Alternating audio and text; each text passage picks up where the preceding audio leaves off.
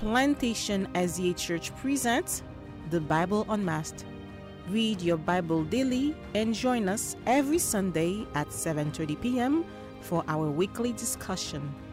From Genesis to Revelation, let's read the Bible in themes with season 2 of the Bible Unmasked. Hello and welcome to episode 29 of the Bible Unmasked. We're so glad you have joined us. Today, we are going to be studying the book of Titus, that small little book near the end of the Bible, right after 1st and 2nd Timothy. And our theme here is choosing leaders based on character. So, Dexter, can you tell us a little bit about the theme? And our um, we have our guest here, and um, it's already Zoom has played a trick on us it has gone on to our guest already a few times here. So we want to welcome um, Pastor Marsh here. Welcome. Good. Welcome, preacher. You both, and glad to be here with you. Thank you. Thank you. Amen. Amen. So, so the theme choosing leadership based on character. Um, Titus was sent to the island of Crete, um, Creek, and um, Paul was asking him to raise up a church um, um, leadership, and he gave him specific criteria for how to choose them. How did we? How did we get to to ask Pastor Dr. Gervon Marsh to join us? Um, th- this is our field secretary for the South, so he is in charge of all the. I think it's about 115 pastors, Pastor Marsh. Um, oh, not quite. I don't. I have all the passes except the Spanish-speaking passes. If I had the Spanish-speaking passes, then yes, it would be around that. Okay. Wow. Um, and your your territory is from is it from West Palm Beach all the way to Lehigh Acres or something like that? Uh, they have reconfigured it. So right now, I'm responsible for the churches from Palm Bay County, so South Brevard, they're about all the way down to Key West on the East Coast. Oh. So that takes up the Tri County area and um, parts of the um, the South Brevard area. So Palm Beach, Miami Dade, and then parts of um, South Brevard or Palm Bay area. Wow, that's a large territory, man. Um, yes. so, so Pastor Marsh is the one responsible for hiring and in the rare cases, firing um, good pastors and bad pastors. Um, so, I mean, who better could we find to talk about this process and if Titus is actually useful, um, how Titus could be useful in his processing, um, in his deliberations. All right. That's why we have Pastor Marsh list. Okay, wonderful. Good. Well, before we go any further, we want to obviously we want to invite God's presence. So let's begin with prayer. Father in heaven, Lord, we thank you for another opportunity where we can open your word together and share and and talk about um, the things that you have seen as important for us to understand and to know. And so I pray that you open our minds and may your Holy Spirit give, a, give us wisdom and understanding and our, our listeners as well. Um, we thank you in Jesus' name we pray. Amen. Amen. Amen. Okay, so you want to grab your Bibles. And again, we're turning to the book of Titus, and we're going to go to chapter 1, verse 5. For this reason I left you in Crete, that you might set in order what remains, and appoint elders in every city as I directed you. And our tip here is choose your leaders in the way you were chosen. Seek to give the call like you received it. And our question is Is there value in learning how you received your calling and others' experiences with their calling? Mm, um, Doc Doc Marsh, this is this is in your lap. So I think what what what I'm trying to ask is your own journey with God, your own calling to ministry. Um, you've you've pastored in Jamaica, um, you've pastored in South Florida, um, but now you have to you have to be the like I said, the one who is hiring, and you've been hired. Um, you have to be the one assessing the validity, as it were. Tell me if I'm wrong, though, of of of people being called, especially, and if they're a good fit um, for the needs that you have in South Florida. So my my the, the question I'm asking is how has your calling to ministry impacted how you assess and hire and place pastors? So I I I, I love this book, and um, you know, as I was reading my Bible that I I have my notes in, um, and that particular verse which Liz just read, and if you look the verses thereafter, one of the questions I have about it is like, why does Paul need to literally spell out the qualifications for leadership? If you read verse six onward, he he identifies those things. And and so in light of your question, it seems to me that I must be certain that God has placed a call in my life. Um, I don't want to be involved in something that is not for me. I've found that if it's not for me, then it might be a matter of wasting time. It might be a matter of expending unnecessary energy. I don't think that that is something God wants us to do. So for me, understanding God's call, firstly, is very important because it means that I am placed where God wants me to be placed. I heard, for example, of one young man who, when he was asked about why he's in ministry, he said, Well, I couldn't find anything else to do. Oh boy. um, what really, if you couldn't find anything else to do, then our ministry was the next best thing. Is that really how God operates? Is that really the calling he wants in his life? I've heard comments like that. And so you want to make sure that you understand God's design for your life. And then when you're looking for leaders, you want to understand if they understand the same. If I'm in an interview process, for example, and you say to me, I couldn't find anything better else to do, then I'm sorry. That's a clear sign that um, I have better things to do than to employ you, because I'm not going to put you in ministry if you can't find anything else to do. How has God demonstrated that He is calling you? What signs or how have you seen his leading in your life to show that this is where he wants you to be so for me for example i'll, I'll share a little bit when i was in high school i did very well in the sciences. I was a top math and chemistry student in my class and my teachers were convinced that you know what? This guy needs to do medicine. He needs to do medicine. And they kept saying that to me. But there was this other teacher who um, always see me in debates because I was part of the debate team. I'd love to preach as a young man going around preaching, etc. And he was saying to me, Are you sure medicine is the way God wants you to go? And I kid you not, I recall in the Caribbean, we do the CXCs, etc.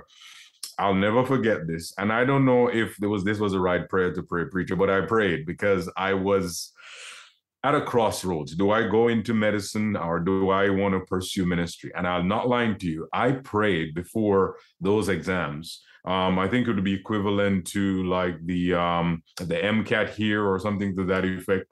I prayed and I said, God, if you want me to go into ministry, then let me let me let me fail um, oh, chemistry and physics. Oh Lord! I did. I kid you not. I kid you not. But I and but and here's what all the time I was praying, preparing, and I did very well in my preparations, etc. I kid you not. Can I tell you that when we got the results, I got the highest grade, and the highest grade was um, what was the grade that I got?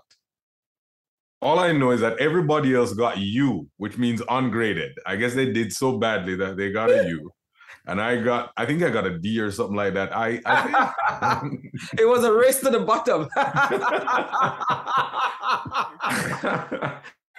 I was like, what's going on here? And I, I wrestled with that thing because I couldn't believe one of my professors, one of my teachers, like, no, you have to retake this and all of that.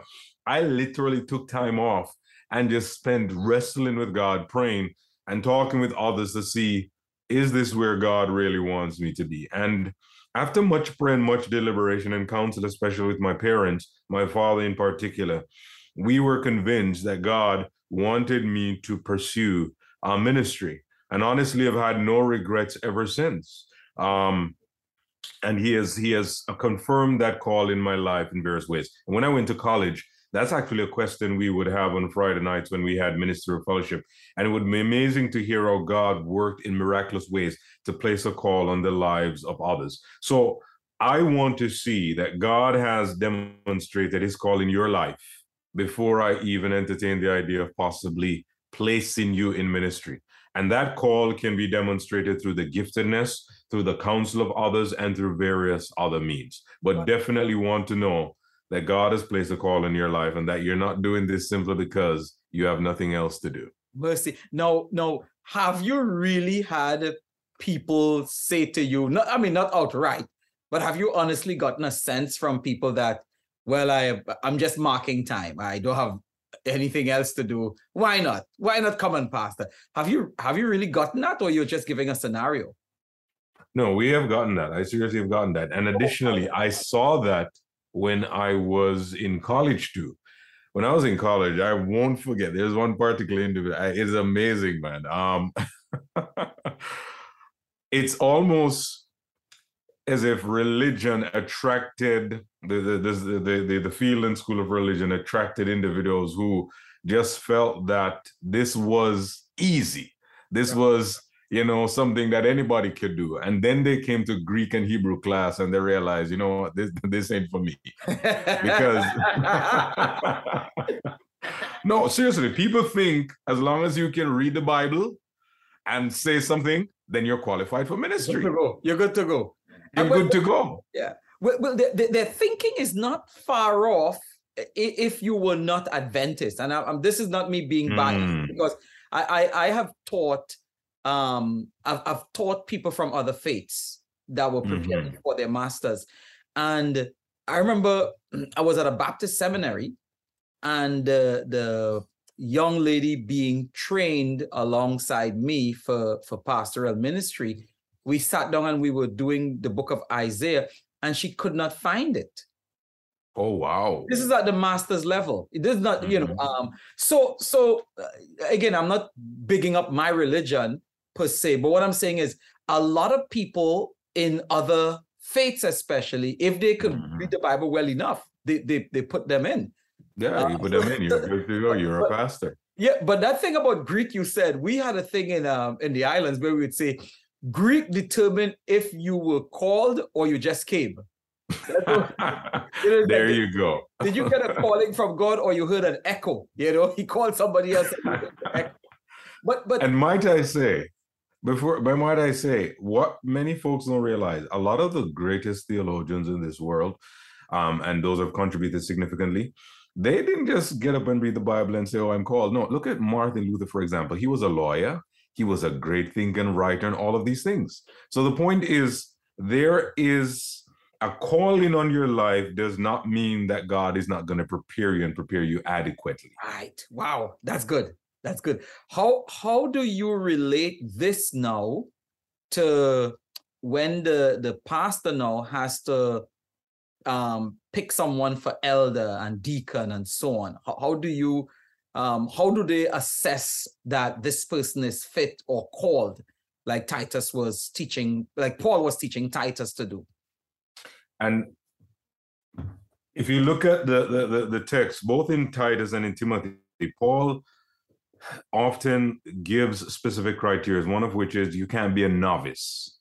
Um, and and uh, that means you can be someone who is a newbie um, new at this, who has no experience or, or, anything in that regard. So when we're choosing leaders, what we do, um, even at the local church level, one of the things we do is, and I highly recommend this to pastors, there are many spiritual gifts tests that are out there now that you can utilize to understand how God has gifted individuals, because we believe that when we give our lives to Jesus, the spirit works in two ways. He works through the fruit of the spirit. The Bible says the fruit of the spirit, love, joy, peace, etc., etc. But it's also the gifts of the spirit. That means that God gifts us with certain qualifications, and we can find that out by using certain, um, you know, gifted uh, the tests that have been prepared to find out how has God equipped you. Are you equipped in the area of leadership are you equipped in the area of preaching are you equipped in the the area of of, of music whatever the case is one sabbath i preached at a church to demonstrate this and um I, I used to play the piano. I could play it very well. And then I had a teacher who I just never liked. And I, she hit me on my finger one day um, for those who've been back in the days, you'll understand they'd have a rule that if you don't bend your fingers properly, you know, you'd get a slap. I mean, this woman would shout at me, and I, I just never liked, and I fussed with my parents, and I just never wanted to continue. And so I showed to the church one Sabbath, I was preaching and making the point that who would you want to be your musician? So what I did is I went on the piano and I, I played a song and I made sure I chose a song that I knew and I just started playing and oh, they were surprised because they didn't know Pastor Marsh could actually play the piano. But then I called my professor from college. Who, oh, that man, that man is amazing. He is, he has um, perfect pitch. If he hears a key, he can tell you what it is. That's how good he is. And wow. when he played the same song, the church just erupted. And then I asked the question, who do you want to be your musician? of course, they didn't want me.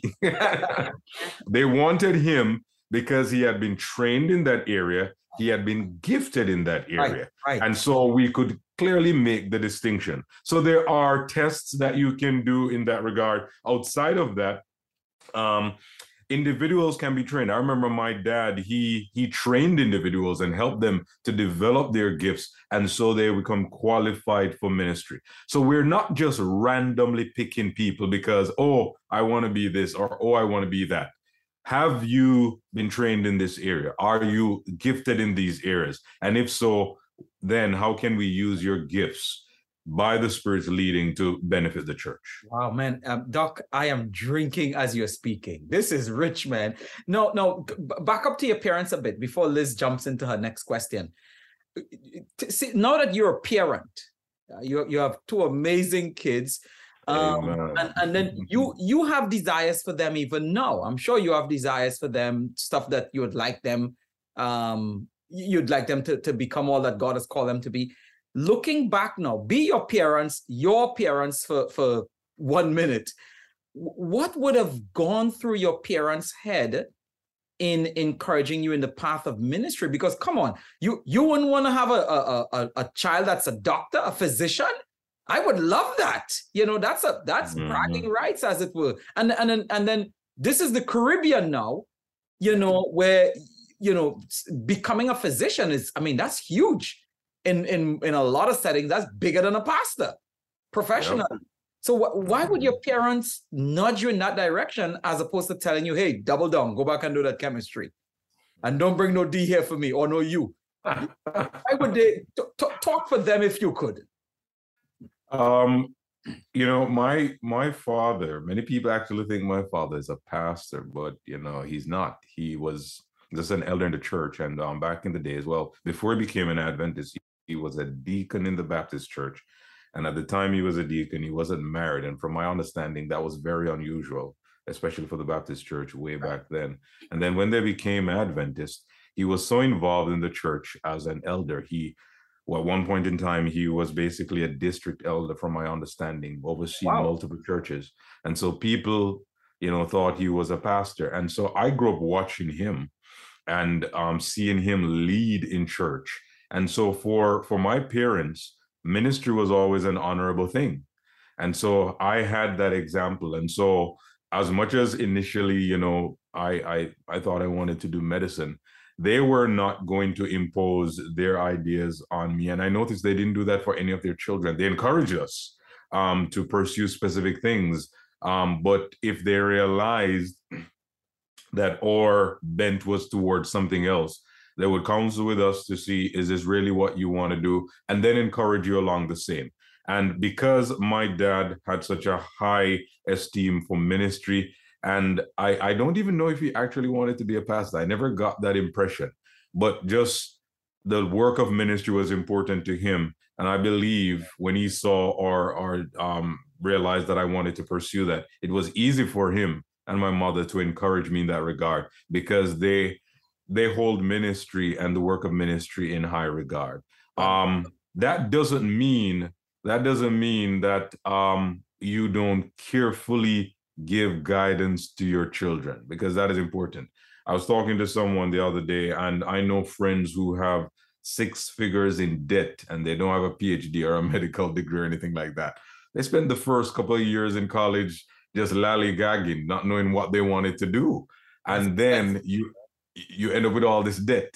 You have to be wise. You have to be wise. So we look for um, the giftedness in our children and provide guidance that will help them to pursue the path God wants them to pursue. I remember talking to a friend recently. Um, you you you know him, Dr. Hoylett, Dr. Newton Hoylett, and telling me about his daughter that from a child she always plays doctor um, um patient. The daughter always played doctor patient with the mom.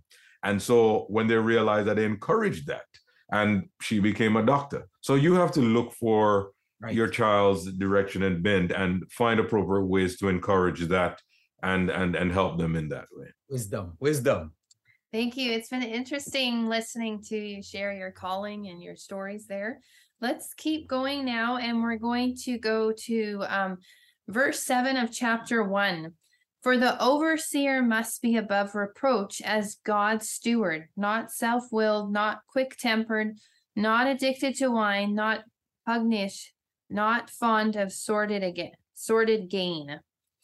So our um, tip here is someone addicted to vices has little self-control. Their ability to have moral autonomy would be greatly diminished.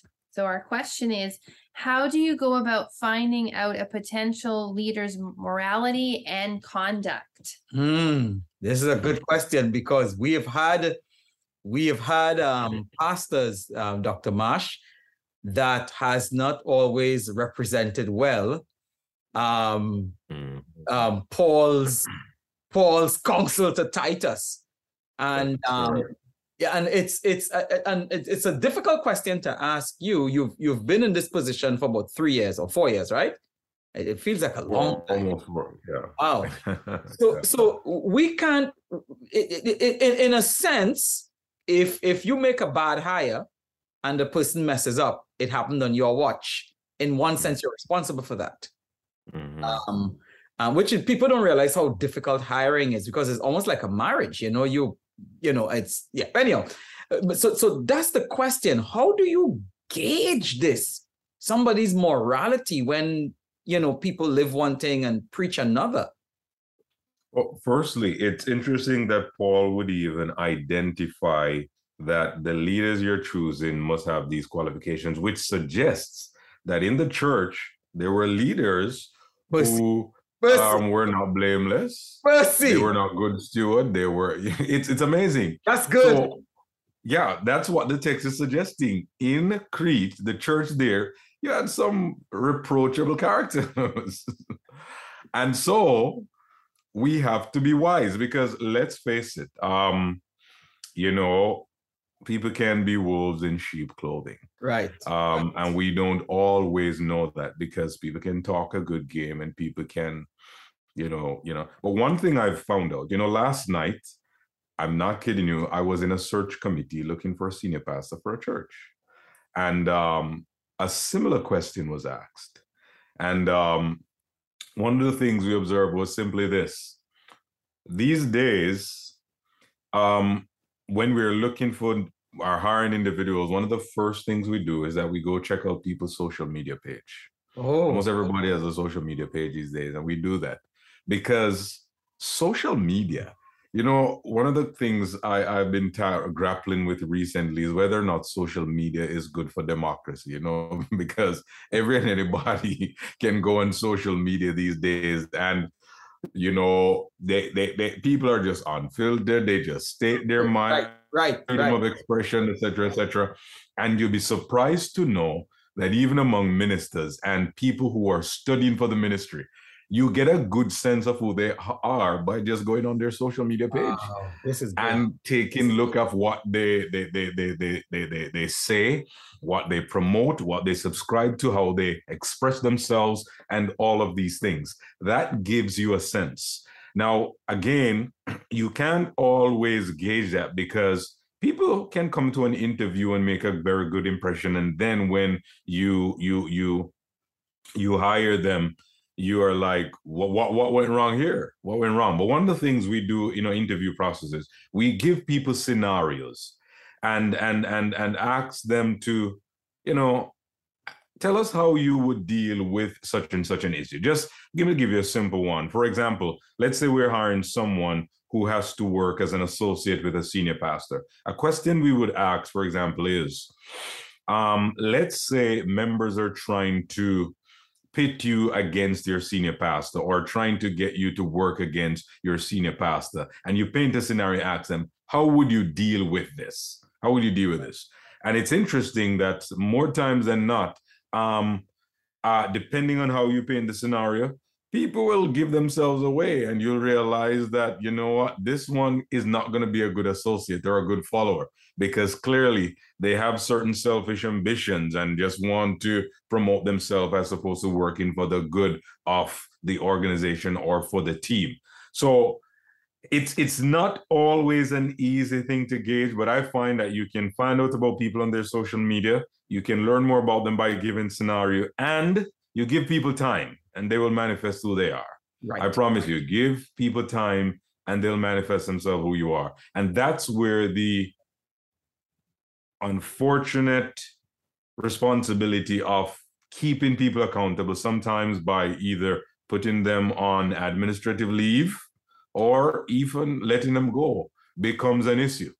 But we're not entering this with the, we're not going there with a mindset that, you know, everybody is bad and we're just waiting for them to prove themselves bad. No, we give people the benefit of the doubt, so to speak. We believe if you say God has called you, you have called you. But we state clearly that these are our expectations. We have orientations for our pastors where we we identify certain things. By the way, I don't know if people know this, but in the Seventh Adventist Church, where pastors are concerned, we do a stewardship background check which means that if you, for example, expect the members to contribute faithfully to the church, we're expecting you, the pastors, to do the same. So if we're going to hire you, we do a background check to see if you've been faithful in stewardship. I remember at, at, at, at um, a friend was sharing a situation with me where another friend, um, some a friend of his or someone he knew was was was told that they're going to do a background check and the man was frightened and he's like man i wonder if i can pay up a year's worth of so yeah there are uh, there are ways we, we we we try to ensure that we keep individuals um faithful to what god demands in terms of the moral standards and principles that are expected. I like Yeah, that. those are some Mhm. Excellent. Thank you. Let's uh, move along here and we're going to go now to Titus 2, chapter 2, verse 3. Older women likewise are to be reverent in their behavior, not malicious gossips, not enslaved to much wine, teaching what is good. And our tip is challenging people to grow is a form of affirmation. So often the elderly are written off as stuck in their ways and useless. So our Mm. question is what helps you not overlook potential in the elderly or the seemingly weak? Wow, this I you, you know coming from me, this question is important. So in other words, how how do you hire um people who have let's say physical challenges or how do you avoid discrimination in your hiring practice? And, and you're coming from me, I you know like in my early days of um of trying to get a job as a pastor, it was difficult because most conferences obviously they couldn't say it but they're like well how would you get around? How would you do this? Um, which are legitimate issues right? Um so, but but so how do you not and and in, in titus case paul was challenging him to challenge the older woman. And i like what you said earlier that you you kind of flipped it his admonition came from um the egregious practices that he was seeing. So old women were, were just left to be slackers to a large extent. So he's like, no, don't waste that human potential. How do you not waste human potential or overlook giftedness because of either a physical challenge or they're too old? How do you go about doing that? So Well, for one, as it pertains to as it pertains to any discriminatory races, fortunately in these days, especially in America, um, the government is very serious about keeping us accountable, and that's why you go to certain places. For example, you go to certain supermarkets, and you'll see that you know you can't. You have a lot of supposedly older folks working. That's because they're protected by the law in terms of you know employment. You can't just discriminate because of age or anything like that. And we're careful about that. So in our employment process, there are certain questions we don't ask. You know, we're not going to ask you how old are you? Oh, so you're 50, forget you. We can't use you. No, we don't do stuff like that. So you can't discriminate because of age, because of any disability, because of the color of skin or ethnicity or anything like that. So on one side, we have the law that keeps us accountable. And I think that is good. It therefore means that if the the, the, the non-Christian, the law, the legal system can see the importance of that. Then how much about us who are the children of God? Because we have a responsibility. If we say this is the family of God, the family of God doesn't exclude those who are older or not as as as as we are because they have a disability or anything like that no if anything we should be modeling to the world the importance of doing this and hence we are very serious about letting our workers know that we value them. We value them, and um, we we. I give you an example. We have a lot of retirees who, if we have a vacancy and we need an interim, they're the ones we call on. Right. They have the wisdom, they have the expertise, they have the, the the knowledge and they're able to help us. Now they may not be able to do this full time but they're willing to come in and be the interim and give guidance. We depend on these individuals also to give guidance to younger pastors. So we encourage younger pastors counsel with them. They might be older and retired but it doesn't mean that they have expired. They still have the ability to make a difference. And what's interesting you know there are many great men and women and individuals who have made contributions to this world, not when they were young, but when they were much older. Wow. The more significant contributions they've made is not when they were in the prime of their lives, but when they were much older. Look at Abraham, Abraham and Sarah, right.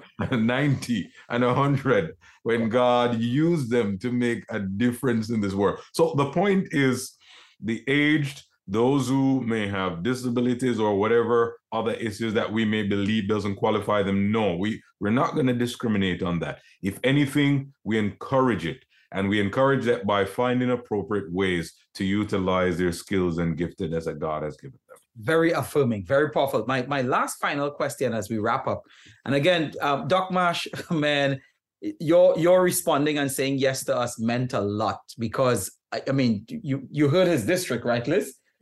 You know, so he's that's a lot of driving. That's a lot of and and you know, you have a family and yet still you said yes. So plantation is grateful and we really enjoyed your interim work with us. We are grateful for for Pastor Rose, but we were happy that you were able to to be a a, a part of our church family.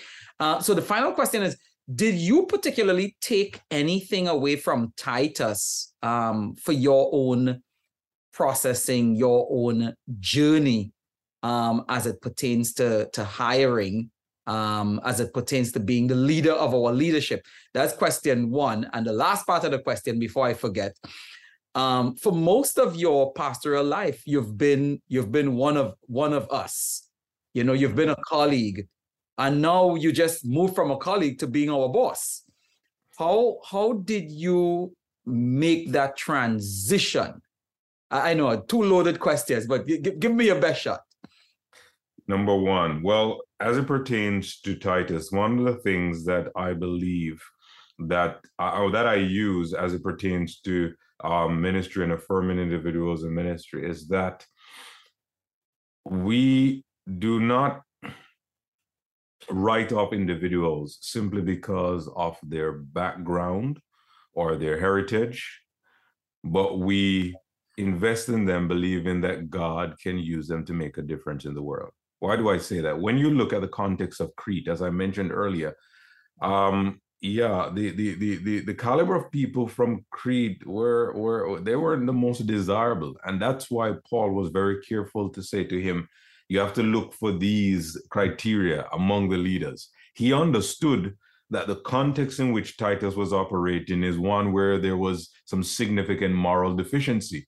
But out of that, he was expected to find leaders, which means that individuals experience transformation through grace, which is why I love particular chapter three, where it talks about the grace of God that bringeth salvation hath appeared to all men, Amen. teaching us that denying ungodliness and worldliness, we must live godly and soberly. So grace love can it. take people from a place where they had significant moral deficiencies to now where they're qualified to lead wow. in God's church. Wow. And I've seen that so many times.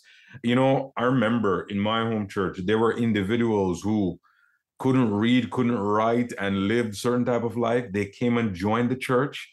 And it wasn't any government program or anything like that. It were leaders in the church who invested in them, taught them to read, helped them. No, you go and see these people on YouTube and all they speak and are uh, involved in the work of ministry, and you would think that they attended some great university.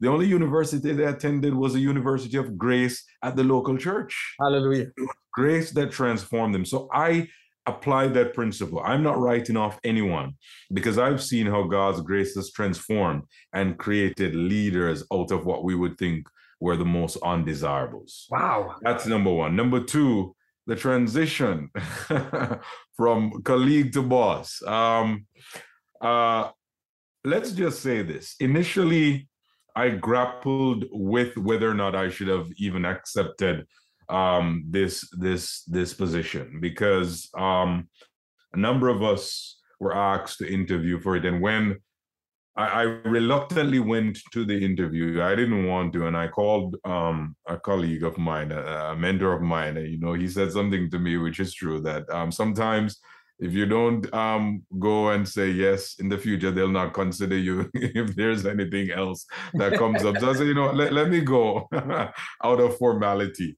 But I knew it would not be an easy transition once I decided to accept this call.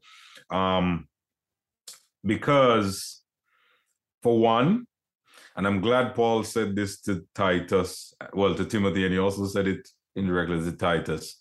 As a younger person, I'm recalled now to to manage individuals, many of them who are older than me, and have in some respects many more years of um, ministry or experience in ministry.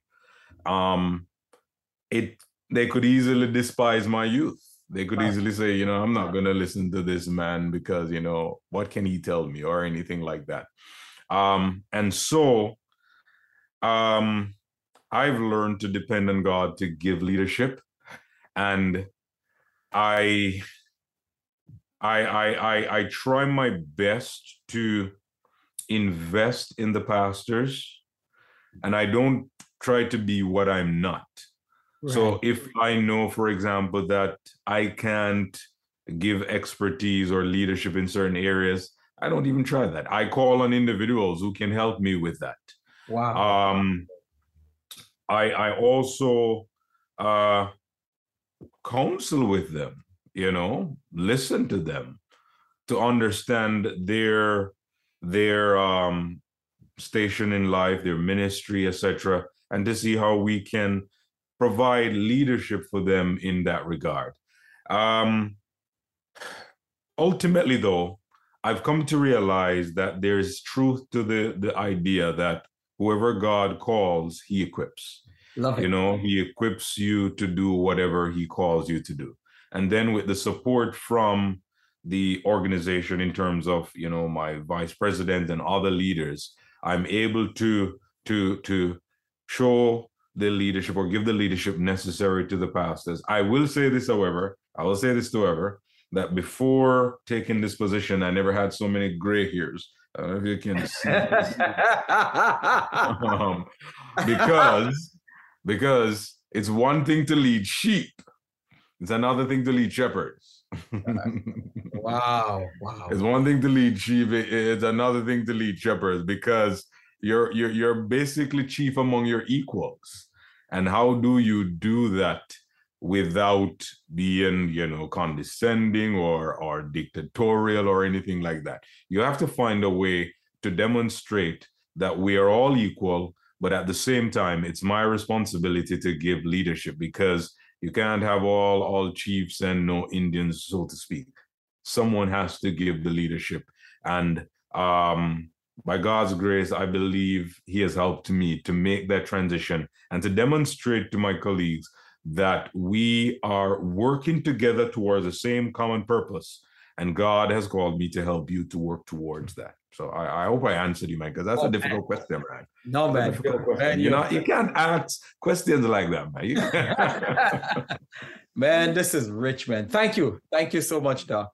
Thank you. This has definitely been a, a wonderful time and experience to learn more about um, the church at at a at a leadership level. Right. So thank you, and thank you um, to our audience also for joining us. And um, we have episode thirty coming next, which is what? Oh my! Episode thirty. We're jumping into the book of Philemons, and we'll de- we'll be dealing with forgiveness and reconciliation. And um, we're sticking with the pastors. We have Pastor Jennifer Hernandez, um, right? Our pastor right here at Plantation. And oh my goodness, her insights, her her narrating the journey of um Onesiphorus um and Philemon's is just so rich. So you really, really, really want to pull up a chair um, and attend next week. Send a message out to your friends. This is really going to be powerful. Philemon's forgiveness and reconciliation. Right. So we want to remind you again that our show is premiering again Sunday evening at 7:30. So tune in to hear next week on Philemon. And to close now, I am just going to ask Pastor Marsh if you could just um, uh, pray a, a closing prayer for us, please. Let's pray together. Lord, thank you for considering us, sinful human beings who do not deserve your grace and mercy, to be a part of this ministry, this great work, the. So grateful that your grace is sufficient. And so we fall on the mercies of Jesus today and pray that you help us to sense our inadequacies, but to understand that your strength is made perfect in our weakness. May we continue to apply your word to our lives. And I pray that through this platform and through this program, many will understand your demands for their lives, will accept and apply, and live in accordance with your will. Bless our hosts in a very special way. And we ask that this program will continue to make a difference in the lives of men and women, boys and girls, for their salvation. In Jesus' name we pray. Amen. Amen. Amen. Plantation SDA Church presents the Bible Unmasked. Read your Bible daily and join us every Sunday at 7:30 p.m. for our weekly discussion. From Genesis to Revelation, let's read the Bible in themes with season 2 of the Bible Unmasked.